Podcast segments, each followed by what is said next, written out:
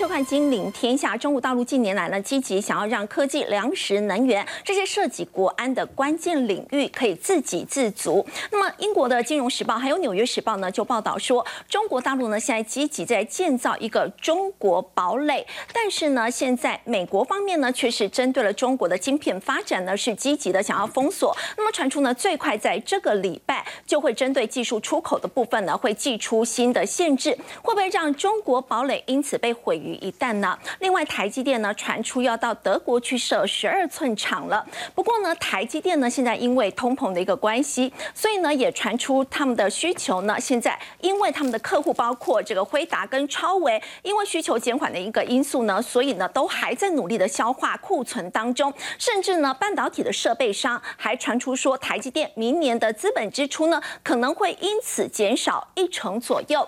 还有美元呢跟美国公债值利率呢是出现了下滑，那么加上先前呢国际金价已经下修有一波的幅度了，所以呢在周一国际金价呢是上涨了百分之二，在接下来黄金的一个价格还有反弹的空间吗？我们在今天节目现场呢为您邀请到是资深分析师谢晨业，大家好；正大国关中心兼任教授汤少成，大家好；科技公司总经理吴金荣，大家好；以及总经专家吴家龙，大家好。好，陈英，我们看到呢，美中科技战。那么现在美国方面呢，又有新的动作了，要针对呢这些晶片出口到这个中国大陆，要寄出新的限制。根据纽时最新的一个这个报道来看的话，哈，最新这个礼拜应该会有新的措施，而且我们认为这个新的措施的管制应该是更全面的。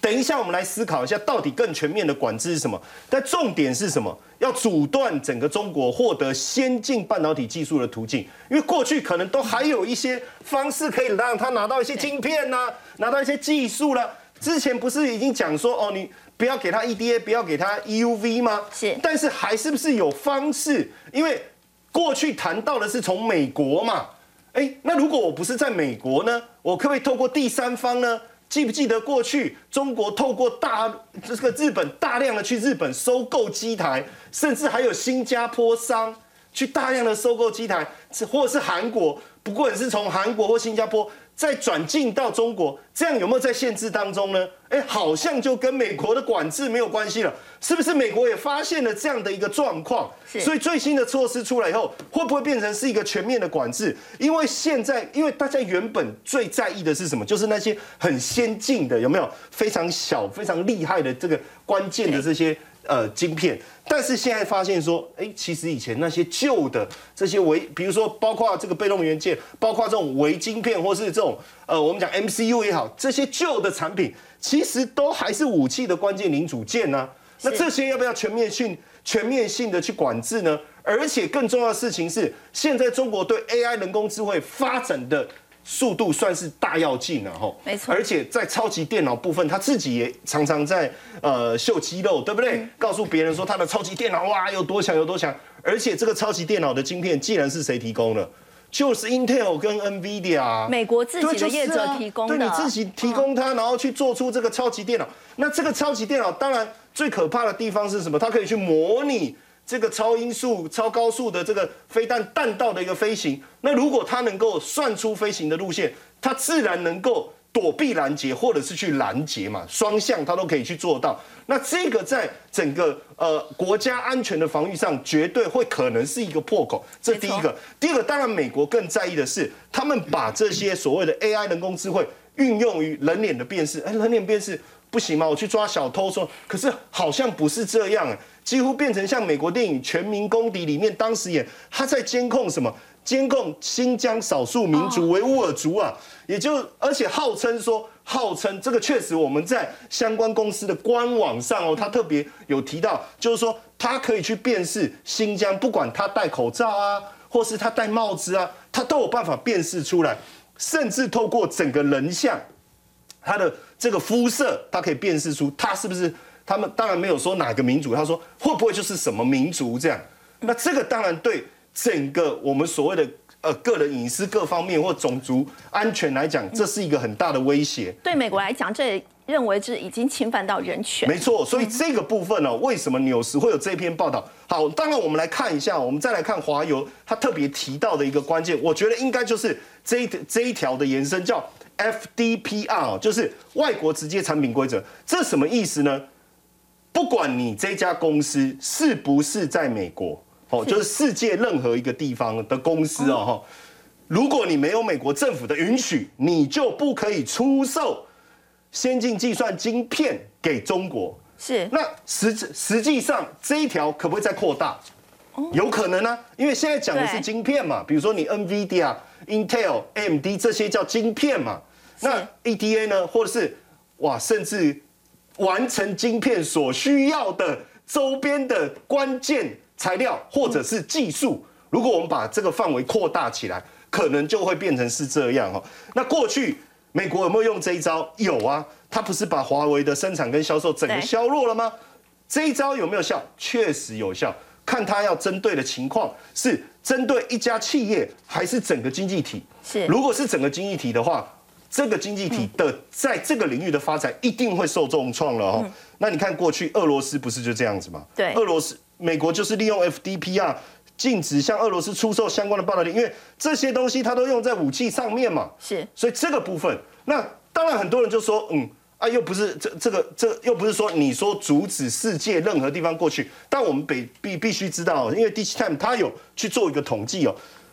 全球目前的半导体产值是五千六百亿美金左右，供整个供应链然后，美国占了多少？将近百分之五十，对，将近百分之五十哦。好，IDM 厂跟 Fabless 就是没有没有这个这个工厂的这种半导体厂哈。那解也有点类似 IC 设计了哈，但是他自己销售，我大概解释一下。那所以，但是这个部分你去看连接的很多，比如说台湾也好，韩国也好，是不论是连接到台湾、韩国也好。其实整个加起来，基本上这些大概会比较属于动作一致的，大家会比较动作一致，所以你整个串联起来，这个金这就比例就很像五十七十，就将近八成了。所以整个串联起来，你他要做到这个部分，用一个更新的规则来去遏制中国在先进计算方面的发展，有没有可能性？我觉得可能性是非常高。所以我们去看最近苹呃这几天苹果不是做了一个供应链的调整吗？我相信苹果已经开始在思考这件事。为什么？当然，我们仔细去看了哦，因为这一次台商有三家进来了，包括科家、台药跟台表科，然后陆商也有一些进来。大家表面上说还好啊，没有没有没有你们讲的这么严峻呐，因为台厂商的大陆还比较多。家哎，对啊。可是问题是，整个供应链名单中虽然是增加一家，可是研发生产据点，我们注意看。在中国研发生产据点的加速是减少的哦，嗯，是减少的哦。那这里我我我也要特别解解释一下啦，因为现在苹果手机版它整个业绩手机的部分百分之九十八还是在来整整个生产制造都还是跟中国有关，没办法完全摆脱。嗯，如果它要移出百分之十的比例出来，要花八年的时间。哦，所以也不是说今天他一讲，他马上做，他能够马上改变。哦，但是我觉得开始在动作，你看台湾入选的台湾据点或者如果十九家，对不对？从二十六家增加四十五家，增加蛮多的，这个增加很多。然后印度的部分也从十家增加到十三家。在这里我们看到一个重点是什么？它供应链挑选的入选的一个标准，会不会已经开始跟地缘政治风险的一个分散有开始有很大的关系？要去中国化嘛？要开始去中国化。但是我就像我刚才讲。我要花八年，我才能转百分之十，但是我得开始努力。要包括台湾的部分，包括印度的部分，这些是他开始要去努力的方向哦。所以你看哦，他开始扩大非中地区的生产布局哦。这个部分未来的一个变化，我觉得对台厂来讲，当然是一个很大的机会。而且现在还有一个更新的，我们所看到的，包括韩国现在已经在做一件事情哦。你看。这里哦，美国的巴里克说不接受中国制造哈，那也就是说不接受 Made in China，对不对？好，所以呢，韩国的一家这个半导体公司，它因为美国客户的要求，客户要求他说你要提供原产地的证明书给我，那他说我不要在中国生产哦，那那你要证明这个不是在中国生产，好，那所以呢？这个包括一个供应给美国的南韩无这个叫无厂的半导体，就是我们讲 Fabless 刚才讲的这个，提到对。然后呢，他也现在就看到哦，美国对进口产品有限制啊。那本来它是中芯国际代工，对不对？现在也取消，取消了。所以现确实台湾的代工厂，他现在有接到通知，南韩的部分说好，我们请你哦，请你生产完以后，顺便减负这个原产地的证明书嘛。当然，我在这个地方生产，我就直接减负这个地方的证明书给你。对。但是，请你，请你不要印 Republic of China。好，为什么？因为我相信很多国外的还是没有真，比如说他写 Made in Republic。of China，他就想说哦，Made in China。其实你跟很多美国人讲 Republic of China，他们会以为是中国大陆。你要跟他讲是台湾，台湾他们才会知道是台湾。我觉得可能是我们发音前面太快了，他只听到 China。对，所以你直接讲台湾，他就理解了。所以在你他的先，所以这个很明确嘛，就说大家希望你你把你的生产基地移到台湾，你有技术，然后你符合相关的安全规范。对不对？哦，所以这个部分就变得很重要。所以为什么苹果要采取这样的动作？我想是非常重要的关键哦。所以你看，这个南韩的半导体这个产业协会说，很有可能会重组代工供应链来回应美国客户的需求。是，如果这件事一做的话，那绝对会是一个大动作。是，所以会把大部分的供应链全部集中到台湾来。这个未来应该会产生一个铺天盖地的一个变化。好，刚刚陈院长我们看到呢，在美中科技战当中呢，其实美国现在呢又有新的动作了，可能最快这个礼拜，他们就会针对呢这个技术出口的部分呢，会提出新的一个限制。那么在这一次的这个影响层面呢，可能会更广。不过我们看到呢，其实现在《金融时报》呢跟《纽约时报》那么也分别报道说呢，其实北京他们原本呢就是在建造一个中国堡垒，就是这几年他们积极在包括科技、粮食还有能源这些有涉及到国安的一些关键领域。原本中国大陆是希望说呢，自己可以做到自给自足，而且在需要的时候呢，来抵御一些军事方面的冲突。但是呢，现在因为美国的这个限制跟制裁一波波，所以我们看到呢，北京原本他们这个建造中国堡垒的目的呢，是要让世界可以更加依赖中国大陆。但是现在关键的晶片研发呢，还有制成，他们其实对他们来讲还是很难一手包办的。所以就要请教这个吴老师了，这个部分呢，是不是北京？目前最大的一个弱点呢？现在他在考虑能源、粮食跟科技的这个自关键领域的自主，这个目的是正确合理啊。但是他现在实际手段上对策略上碰到困难。现在的困难是这样：原来这个半导体的问题，美国在处理半导体的这个安全性哈控制性的问题，并不是现在不是第一次。之前在八零年代的时候发生在日本。当年美国对日本的东芝哈也算是有限制、有修理过，然后后来呢，日本的那个半导体制造、生产这些都那个退出了，只剩一个东西很关键，就是特殊化学材料，啊，像一些光阻剂之类的。那这个日本还是很很有优势啊，全球也是重要供应来源这样子。那美国后来发现这个模式哈，现在套用到今天。那当年日本有有一个案例可以来做参考比较，就是汽车业。汽车业，日本在日元升值以后，哈，开始外移，外移到东南亚的话，有一些零件在菲律宾，有些零件在印尼，有些零件在马来西亚，最后到泰国组装，每一个国家都分到一杯羹，可是没有哪一个国家可以发展出整车来取代日本的产品。是，那现在美国把这个概念用到半导体。半导体的的话，光科技在荷兰嘛，哈，然后呢，记忆体的话，韩国分量很重，韩国对，然后呢，那个 IC 设计的软件是美国嘛，是，那美国的应用材料的话，有很多设备，哈，掌握很多设备，最后把它串起来是美国企业，然后台湾这边就是封，诶，晶圆代工跟封装测试，啊，中是比较终端嘛，哈，那中国企业要摆脱西方的依赖的话，它必须所有环节都打通，那这个困难度很高，所以呢。美国就是利用这个原理，把整个半导体的环节哈分拆、分拆、分拆，搞国际分工，最后整合的是美国企业，这样子串起来。那这样子的话，中国企业要要切入这个半导体就有困难了。啊，原因在这个地方。那这个题目跟那个培育中小企业啊可以接起来，为什么？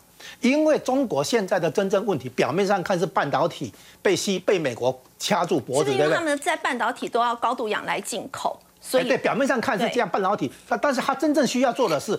自主创新能力的建立，嗯，那自主创新能力的话，我们都知道，一个创新企业在开始的时候，往往就是中小企业，是，所以他现在培育中小企业是这个意思，嗯，哎，因为大企业的话呢，有有那个官僚组织、官僚体系啊，所以呢，他往往是去买中小企业，有技术的中小企业，我大企业可以帮你做后面的运作、商业运转，但是呢，很多科技创新的话，你要灵活性，你要那个诶多元性，那往往不适合在大企业做。所以中小企业是技术研发创新的先锋，可是他们后来会被大企业诟病，啊，就是说就是死在鸿沟里面了，好是这样子的意思。所以呢，现在可能要加强培育中小企业，目的就是在继续完成那个科技的梦想，就是有自主创新能力，而不是那个从西方取得技术来源。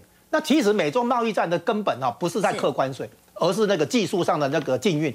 像美国现在的话，不让中国去使用它的 IC 设计那个软件，啊，然后不买应用材料的一些设备等等，哦，可能这个荷兰的那个光刻机也不不卖给中国企业，这些就是在卡脖子嘛，哈，就是用中中国自己的话叫卡脖子。对。那卡脖子的意思就是说，它很多环节现在中方还没有办法凭自己的自主创新去突破。哦，所以呢，整个半导体虽然撒钱，政府撒钱，但是呢，甚至于从台积电挖角高级研发主管，甚至于团团队啊挖角，那可是还是没办法。原因在这里，就是说整个半导体环节被美国分拆，国际分工，然后串起来的是美国企业，然后每一个地方都可以卡你哦，化学材料也可以叫日本卡你啊，哦，不只是荷兰的光刻机啊，那风台积电也可以不不接你的单子啊。所以它很多地方可以卡你，那最关键的那个 IC 设计软体，它不给你做的话，你没有办法做 IC 设计，后面就根本不用做。哦，所以你现在看起来哈，就明明白，美国今天对对付中国的这个中国堡垒的这些对策，其实当年已经在日本操演过一遍，然后现在在在中国又再操演一遍。所以当时是的确影响到日本接下来的半导体发展。所以那个接下来你觉得中国大陆也会这个样子吗？对，当年就是日本的半导体制造没落以后，转来转去哪里？转来台湾了。台湾的半导体事事业就是衔接日本之后，那因为美国对台湾放心，对日本不放心，是这样来。那现在美国对中国不放心嘛？因为中国崛起以后，对美国都在叫板嘛，哈，跟美国争夺这个霸权。所以美国想一想，不对，我怎么可能拿我的技术设备等等去支去帮你的忙？然后你崛起之后，反过来跟我叫板，所以美国就开始重新思考，觉得这样不妥，用国安理由来做技术禁运嘛，这才是贸易战的真正重点。贸易战客关税还还不是重点，重点是技术禁运，卡你脖子，关键领域像半导体这样子。所以呢，现在他要往往中小企业的补贴去的话，结果中国有很多半导体企业其实是为了争取这个补助金的，你甚至于可以说它是泡沫，他想要这个打那个补助金的主意啊，但是他没有办法真的搞出半导体，哦，现在就卡在这里，因为太多环节都被卡住，对啊，那他挖角台台湾的人才，也以为这些台湾人才可以帮他们买到。光刻机啊，那其实买了没有用，因为你还有别的地方被卡住嘛。是，那整个环节有很这个整个生产过程有很多环节嘛。那这个卡你那个卡你，到最后你没有办法做起来，是原因在这里了，半导体的问题。好，现在美国呢在半导体方面呢要卡住中国大陆发展了，所以我们看到呢，美国呢可以说是步步的进逼。但是我们说到半导体呢，是不是本身这个市况就不太好呢？因为现在也传出说半导体呢现在这个景气下滑，竟然传出说连着护国神山台积电明年的资本支出，现在设备商说就会比今年的四百亿美元呢要减少。一成左右。那么业界也认为说呢，台积电在这一次我们看到呢，现在也传出他们对 IC 设计业者是坚持要涨价的，逆势涨价可能跟投资的金额过多有关。那么在这个部分的话，吴总会怎么看？呃，第一个我们来看哈，这个半导体的景气哈，半导体的景气是从二零二零年的下半年起哦，哦，它历经了一个最大的多头，哦，也就是说所有的半导体公司哈。它都是供不应求哦，就是客户拼命的要求，所以客户这端呢，哈，就是很多客户端需要半导体，因为他拿不到足够的半导体，所所以都是超额下单了，就所谓的 overbooking。那么 overbooking 呢，造成哦，一刚开始可能没有造成库存，因为就是呃拿到的半导体哈就全部用掉。那么到了二零二一年的。年底以后呢，我们开始看到哈败相已经开始在显露哈。这一次的二零二零年开始的这个一年多哈，甚至到两年，可以说两年哈，因为到今年的上半年为止哈，我们看所有半导体的哦这个呃出出货的资料，事实上它还是。成长还是还很不错，对哦，就以今年上半年哈半导体的成长呢哈，大概年成长率还有二十五个 percent 左右了哈，二十三到二十五个 percent 左右，这是非常不错。但是呢，半导体有一个景气先行者，就是记忆体哦，就是 DRAM 和这个 NAND Flash 的哈这两样这个半导体呢哈，从去年底啊，就是二零二一年底呢就开始市况就很不好。哦，那到今年的上半年哦，逐渐的它价格哦下跌的非常的多。所以美光已经先下修资本支出三成了。呃，对，现在就是美光哈，我们以美光来看哦，就 Micro 美光来看呢，就是它今年的第三季哦，也就是说它的啊，以它的这个第三季就是它财财季的哈，但是我们用会计年，就是说它的那个财政年年度来呃季度来看，那不过 anyway 它。就说它事实上它的营收呢是下降了二十五个 percent 左二十四个 percent 左右，那么预估呢，它今年第四季哈哦，今年第四季呢，它的营营业额还要下修，大概接近五十个 percent 左右，所以这个是非常惊人。然后呢，美光它还讲，就是它的库存非常的高，现在非常高，而且还会继续高下去，也就是说它。库存的天数会升高到一百五十天，而且他的客户库存也很多，所以因为有啊，就是这个记忆体的库存，我们可以看到，其实现在半导体的状况是蛮糟糕的。那么以三星来看哦，三星的半导体哦，它三星的半导体哦，去年它的最大的出啊出货量最大的是它的记忆体。它记忆体去年的营业额大概是六百亿美金左右，占它整个哦半导体营业额的八十个 percent。那今年呢？哈，上半年他们有对下半年有一个预估，它原来上半年对下半年的预估呢，好，它大概是应该有六十七兆六十七兆韩元，结果呢，哈，它的这个啊半导体的头哈就是庆贵贤，哦，庆贵贤呢，哈，他说。他们要在下修，可能要下修，大约是哈呃三十二个 percent 左右，所以会下修到四十五兆韩元。那么三星跟台积电这个竞争，我们来看哈，台积电哈，它要下，我觉得它下修它的资本支出是合理的哦，因为这几年台积电的资本支出是远远超出以往台积电资本支出大概都在一百七十亿美金。一百六十几亿美金左右，那么到了，因为啊，就是说我们刚刚跟各位报告过，就是啊，整个半导体市场的大多头行情，行情二零二零年左右哦，二零二零年的下半年，然后台积电哈发现它的。先进制程需求非常的强，所以它才设下三年一千亿美金的资本支出。哦，这个是对台积电是一大要进的哈。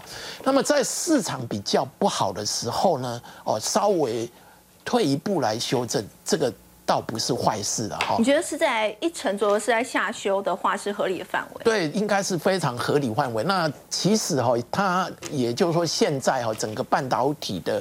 设备哈供应哈可能还是有一些瓶颈在了哈，所以就是说它的呃，比如说举例来讲，原来台积电在 Arizona 那个厂，原来就开九月，嗯，就是要把机台放进去，结果现在延到明年，哦，所以我们来看，其实台积电还非常努力。不过我要跟啊各位观众报告，台积电要兢兢业业哦，因为它有两大竞争对手。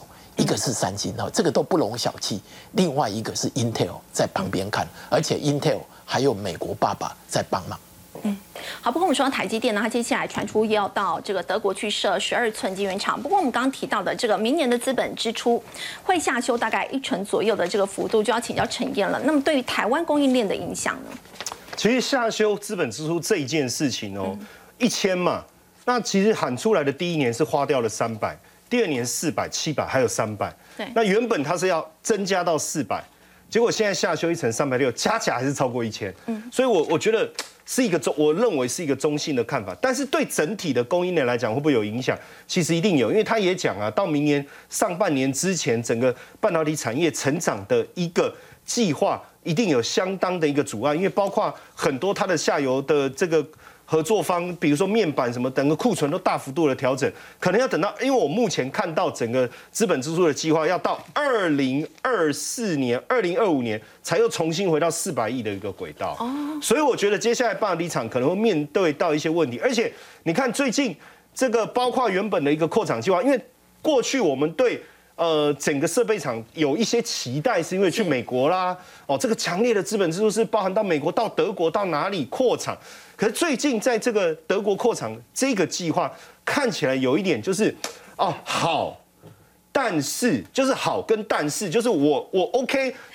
但是，就因为只要一有但是，就表示后面有很多东西，是不是要想？不太对吗？是不是时间点的问题？因为现在要落脚德国，对不对？可是问他说什么时候，他也不具体评论，等于没有一个具体的时间表，这就很难讨论。尤其是现在又传出可能整个资本支出要缩减，是不是这个部分的的整个计划必须像我刚才讲，可能要延到二零二四甚至二零二五去，这个可能性就很大。我觉得台积电是相对小心。过去看到整个市场成熟起飞的时候，他愿意喊，他愿意做资本支出。台积电到目前为止，因为据说苹果现在答应这个台积电要涨价，不知道是不是？哦，据说哈要答应，那你就要去思考这件事。为什么本来这么硬的苹果这么硬的态度，那我你不可以给我涨，他最后还是得硬着头皮吃下来。所以我们得去思考啊，台积电它的优势在，它就是靠着不断的扩大资本支出，抢占市场。第二个，它的研发。所以这些其实在提醒我们台积电的地位。其实最近哦，我们我们看到呃设备厂的部分哦。我我觉得我们有一段时间可能先不观察，我们去看一下上游的部分。哦，上游我列了四家哈，其中两个就是再生晶源，中沙跟星云。星云哦，然后另外就是细晶源，就最上游的细晶源才环球金跟中美金。其实你很明显看到这四个已经在反映这一段时期跟二零二三年可能削减资本支出所带来产业的一个趋势。因为你看四，比如说最上游的，你看它的股价都持续的往下修正，有没有？哦，股价都持续往下修正，可是哦，实际上我要跟各位讲哦，这四家公司哦，他们的毛利率、营业利率跟获利率都是在成长的，他们是符合我们所谓三率三升基本面的公司，而且我们光从他们上半年上半年这四家公司，比如说我随便讲中美金，你看上半年赚五点二七，那你基本面好，你可以赚十块钱，那股价是便宜的。那为什么市场不买单？我觉得跟台积电担心台积电未来在资本支出削减这个有很大的关系。可是如果随着到了二零二三年上半年这个态势底定了，后面二零二四年是不是开始变成要增加资本支出？而且如果他还真的确确定要去德国的话，整个局势会会反转。所以我觉得可以观察一下这四个再生晶圆，包括中沙、星云。然后环球金跟中美金整个态势的一个状况，如果他们开始转强，其实可能市场对于资本支出这个议题的接受，已经开始有不同的想法。好，刚陈燕带我们看到的是在台积电削减支呃资本支出呢，对这个供应链的一个影响。不过我们刚刚也提到，台积电要到德国呢去设十二寸晶圆厂，在这个时间点呢，德国的议员团呢也抵台访问了。除了在拜访这个南科之外哦，他其实也说会深化跟台湾在高科技方面的一个合作关系。就要请教汤老师，这当中呢有没有有一些的这个地缘政治方面的一个考量呢？这当然有了啊。因为德国打败两次啊，第一次大战它的殖民地没了，第二次大战完了以后呢，它国家分裂了啊，到九零年才统一，那所以说呢，他的对外政策啊，他都是谨小慎微。啊，非常非常小心的，都是跟着人家后面，兢兢业业，一板一眼。我在德国待了差不多十年，嗯，所以我深刻领会到。德国游学十年的时间嘛，德国其实汽车工业很强哦，他们这个工业很强，但是他们在半导体这一块的话，是不是还有待加强？有待加强，他们根本就在这一块了，他是根本就可以说是零。他当然有几家，有很小很小，那个这个可以说根本就呃不不见经传的啊，所以说他现在开始要。急起直追，因为他们觉得说这个这个半导体这个东西啊，第一个你你这么耗工，因为他们你说这个都他们这个进入工业社会的，他们是要要休息啊，他不可能跟你这个二三三班制的什么二十四小时这样干。另外一个就是污染嘛，那污染的太厉害了嘛，所以他这些都他那个时候他们就做了一半，他就不做了啊，所以说他就让这些呃其他的国家来做成品了以后他来买，哦，那所以说呢，从这些角度来看的话呢。这个德国呢，确实有它的优势，可是呢，现在的这个政府啊，它这个有点有点差别。他去年年底才上台，那这个是呃社民党、绿党加上这个自由民主党是三个党，它共同组成的这个联合政府，尤其他的那个外交部长，外交部长是个绿党的啊一位女士，可是呢，她满脑子就是 这个意识形态，所以说呢，她是政治去中，可是呢，经贸加码，经贸是什么呢？就是说那些大企业，包括他的这个 Mercedes-Benz，他的 BMW，他的那个呃呃那个 Volkswagen，这这些厂啊，它不但没有像这个政府一样的，他说，哎，我们要跟他跟中国的要要保持距离，反而他大力加码。他从一月到六月的这段时间当中呢，已经投资在大陆呢，已经差不多差不多一百亿欧元了。所以在政治方面的话，他们说是要去中，但是在经贸的一个依存度跟中国大陆其实是连接性更高嘛？连接性更高，也就是说，他们现在陷入到了一个这个政治上跟经贸上的一个这个矛盾啊。政治上说我保持距离，可是经贸上的时候我要加码投资。好了，那你现在怎么办？那如何在这种的 这个情况下找到一个？平衡点啊，现在呢就大家就走一步算一步，且战且走啊。目前是这种情况，可是呢，现在就是我刚刚讲了，是个新的这个政府啊，它确实对中方呢是非常不友善。是。那反过来呢，那他就对台湾呢就非常友善啊，他就希望说啊，台湾譬如说这个台积电啊，赶快到德国去来设厂啊。那现在好像看到这个。呃，台积电这边呢，他的反应也是比较比较正面的。那尤其呢，现在这个德国的这个议员团他又来了。那来了以后呢，那当然对于这个台积电要去那边设厂啊，他们当然会另外的啊来加以这个铺平道路啊，希望台这个台积电呢能够到那边去啊，替他们创造就业机会。尤其现在德国呢，其实也是蛮惨的。啊，他们的这个啊通膨啦，他们的这个物价啦，还有尤其是包括这个能源啦，这都是很大很大的问题。可是呢，他们现在这个政府呢，他们还是发挥了他们一定的这种效率，啊，把这个能源的这个储备量啊啊，已经到达了百分之九十左右了。嗯，意思就是说，今年过冬啊，这个物价会高，为这个这个通膨会高，可是呢，应该还是可以这个惊险通过。嗯，可是。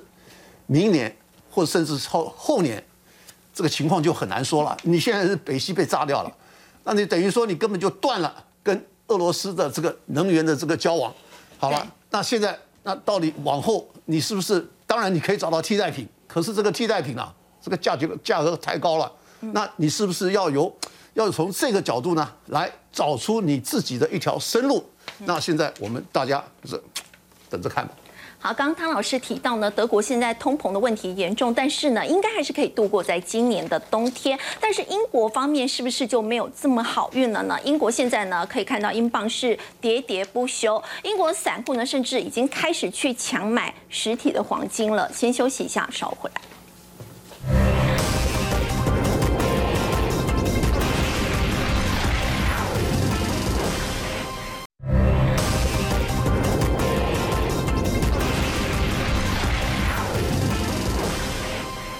过去我们经常听到中国大妈强买黄金，但是没有想到现在呢，英镑喋喋不休，所以只见英国的散户竟然也开始去抢买实体黄金。其实说到黄金，今年走势还蛮有趣的。上半年我们说有点是超涨，但下半年我们又说它有点超跌了，一路跌到了每盎司一六一四才稍微止歇。那现在开始回过来讨论黄金的原因哦，主要就是因为可以看到这礼拜一、礼拜二黄金有一波走势。那我们先来看一下在实体黄金的一个部分，讲到实体黄金，呃，不外乎。就是它传统的避险跟抗通膨的需求。那先来看这个抗通膨，对于中国大妈来说，呃，黄金绝对是它抗通膨的第一武器啦。所以现在他们刚好是十一连假，那当然百货公司就会有很多的优惠活动、促销活动，所以也的的确确看到了在中国的百货公司看到了大批在抢买实体黄金首饰的一个人潮。那另外刚刚你讲到的是呃英国的部分，这就是避险需求了。因为之前我们讲说上个礼拜呃英国。我看起来经历了一个小型金融风暴的那个感觉。那当有一个风暴出现的时候，他们自己也觉得他们自己好像置身在那个风暴中心一样。当然，置身在风暴中心，他当然就要避险啦，所以开始直觉就开始又想到的就是实体黄金。这其实是蛮特殊的一个现象，因为过去我们说会去抢买实体黄金的，讲到的应该就是中国，再来就是印度，对亚洲地区。但是没有想到现在连英国人啊，西方英国人他也开始因为避险的需求去抢买实体的黄金，这是一个蛮特殊的现象。那至于这些呃实体抢金潮有办法支撑黄金的走势吗？我们要先来看就资金的角度来说，因为其实实际上就资金来说，全世界现在最大的黄金的 ETF，它其实持仓是拼命的减码的。它确切的数字，它原本大概是一千一百公吨的黄金，但现在已经大幅减到大概九百五十吨左右。那其实谁会买这些黄金的 ETF？不外乎就是一些大型机构法人。那他们现在大举的从黄金的 ETF 当中撤资撤出来，很简单，因为现在他们也会觉得我就是要以现金为王，他要从这个 ETF 当中撤资出来。还有一个关键的因素就是我们之前讲过很多次了，当你美国的利率到了今年年底会有百分之四点二五的时候，你没有利息的黄金，绝对绝对资金不会往那里移动。大家现在会去拿美元做定存，会去买国债，他不会去存黄金，因为它没有利息嘛。好，但是因为讲到说这个礼拜一、礼拜二，包含像今天黄金有一波往上攻的走势，呃，我们先就技术层面来说，先就技术面来说，以现在我们录影的当下，其实已经突破了比这个还要更高，已经到了一千七百美元，一千七百每盎司一千七百美元，它其实已经彻底突破了之前的一个区间，因为之前黄金走势就是越走越要高点，越走越低，越走越低。但目前的状况，它其实已经就现在来说，它已经已经到了每盎司一千七百美元。所以换句话说，它的那个趋势已经被突破。就技术面来说，确实黄金有了一波感觉有一点反转的感觉。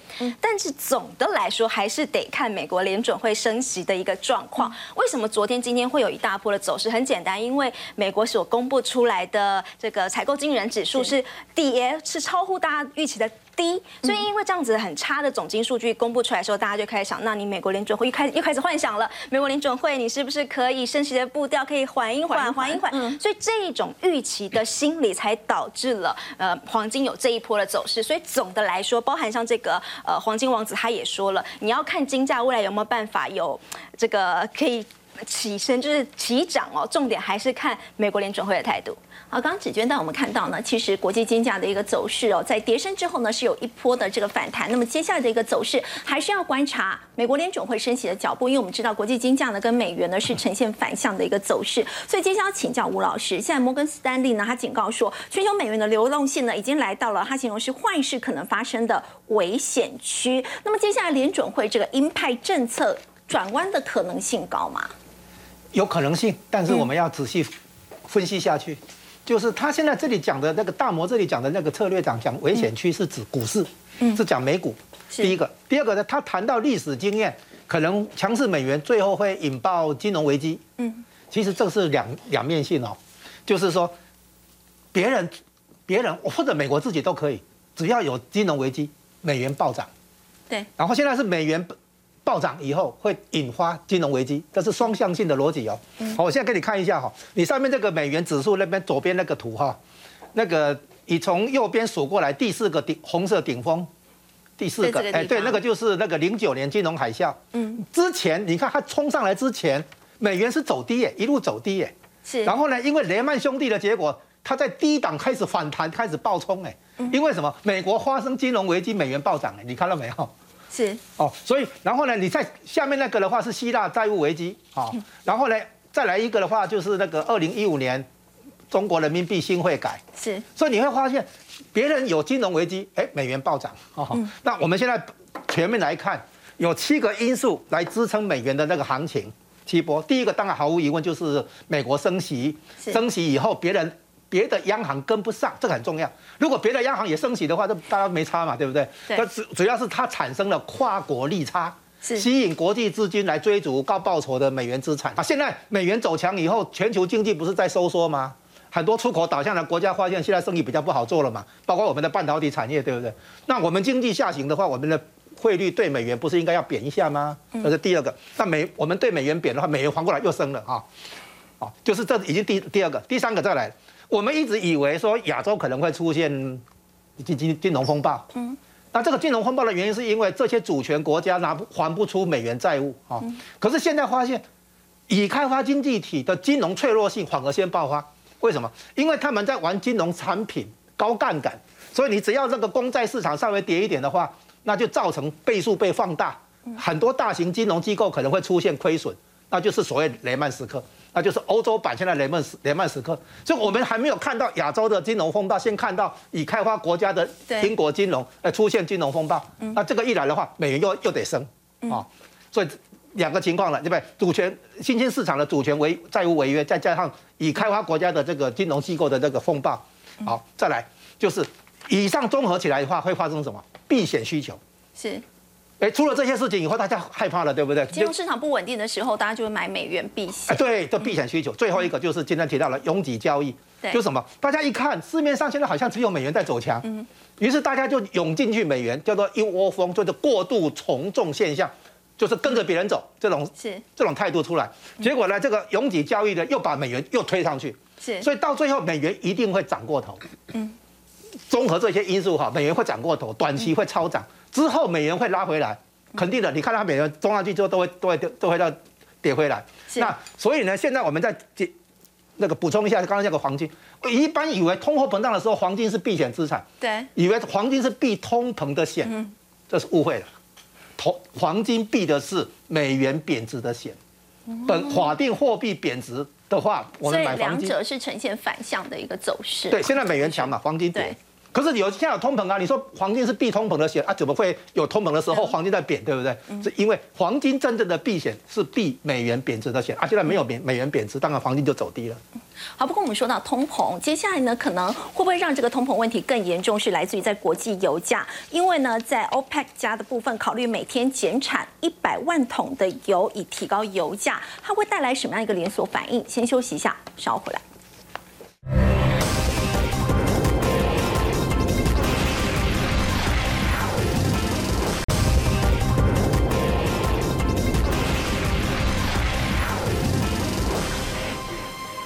石油输出国组织跟他们伙伴呢，那么现在考虑呢要减产，那么每天的一百万桶的这个石油，所以要请教指娟，这会不会让全球通膨的问题更严重？好，我们在讲这个之前，我不知道大家有没有发现，上个礼拜其实股神巴菲特他有在加码西方石油，所以他有在去买石油哦。那当然大家就想说，哎，没有啊，因为巴菲特他本来就是很会去当股票比较低的时候，他会去抄底的人，很勇敢。但是其实西方石油的股价跟年初相比，其实已经涨了。一倍，可是股神巴菲特却在这个时候还去买石油公司的股票，是不是他有看出呃，或者说他看好石油接下来的走势呢？大家就开始做一些讨论。那的的确确，虽然国际的石油价格在之前有了一波跌势之后，但他现在有越来越多人出来认为说，今年的第四季油价可能会重回百元以上。首先第一件事情，我们先来看，也就是明天了。明天 OPEC 加他们要举行会议，那目前市场是认为，或者说他已经试出来的消息，就是会在呃减产大概五。五十万到一百五十万桶，大概就是一百万桶了。目前普遍的说法是，大概会减产一百万桶。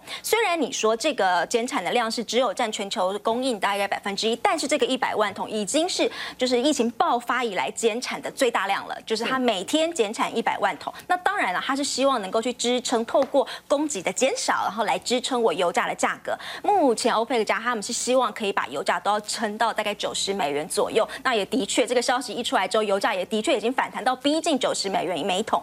好，那接下来这样的状况的话，你说对于这些西方国家有通膨了怎么办？尤其是美国总统拜登，他是彻彻底底有点被打脸的那种感觉。因为还记得七月的时候，其实拜登他一直以来都是希望欧佩克家要增产，是他希望他要增产多一点供给，然后把油压下来，我这边西方国家我通膨才可以被打。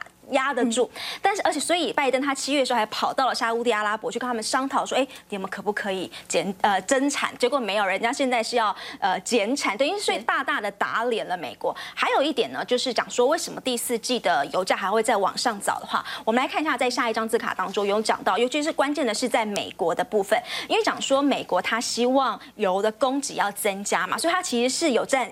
示范作用。他第一之前我们有讲，他拿他自己的战备储油出来给市场用，再来他自己公司的自己的页岩油也有加增加的出口。他现在平均哦，每天大概都有供给给欧洲，至少差不多有一百万桶这个数字哦。所以你看他拿他自己的战备出口出来，他还自己的公司还要增产，所以他在供给量，他其实是很给市场面子，他给了很多的供给，所以也因此哦，让这个油价暂时之前我们看到没有在这么大幅度的攀升。但问题来了，像你欧佩克家，他要同样做减产，还要去做减产的情况之下，而且呢，美国战备储油，它现在试出到什么状况？它现在已经试出到它的战备储油的能量已经是一九八四年以来最低。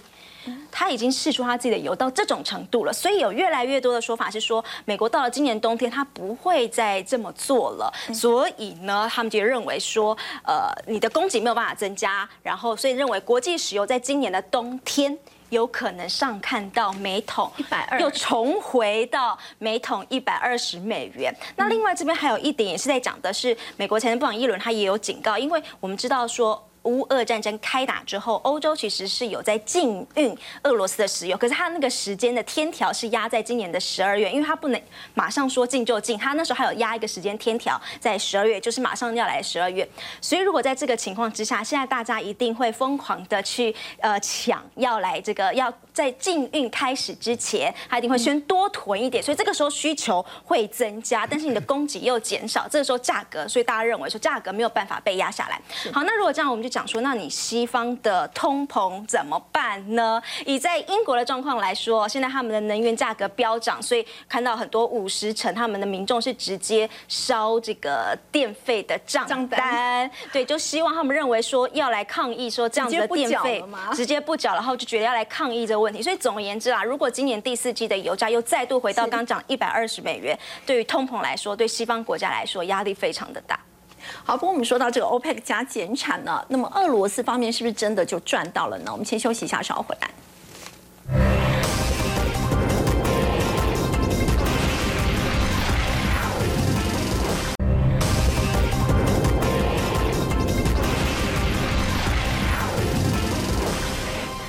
好，刚刚我们提到 OPEC 加减产，所以就要请请教这个唐老师哦，哪个国家是受惠最大呢？呃，我觉得这里头啊，可能收费最大的就是俄罗斯啊。俄罗斯对，那不过我们要先看一下这个美国跟这些穆斯林国家之间的这个关系啊，有它的内因素，有它的外环境啊。内因素就是你现在说从这阿拉伯之春九幺幺啦，什么意识形态啦、人权啦什么的，根本格格不入。那外环境是什么呢？就是中国的角色。嗯，因为现在中国他们从那边买了很多的石油。啊，所以说这个啊，最近啊，习近平说他要去，结果呢，他们这边啊，阿拉伯这边呢啊，大阵仗的说我们要来欢迎，现在还没有去啊。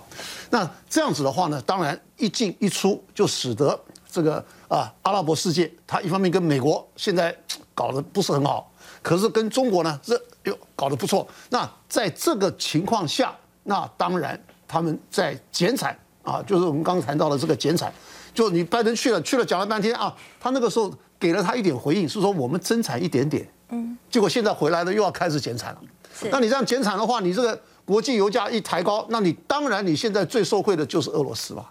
哦，而且现在中方呢，他又买了很多的俄罗斯的这些能源啊，石油啦、天然气啦什么的，到时候你们这边你那我们就开个价嘛，嗯，那所以说你说中方是不是同样受惠？那当然，我所以说这个整个的这个。大的环境啊，就使得这个俄罗斯跟中国啊，现在两方呢都可以说是啊左右逢源，是。啊，那这个美国在这个角色里头呢，在这个整个这个环境里头呢，可以说是 左右碰壁。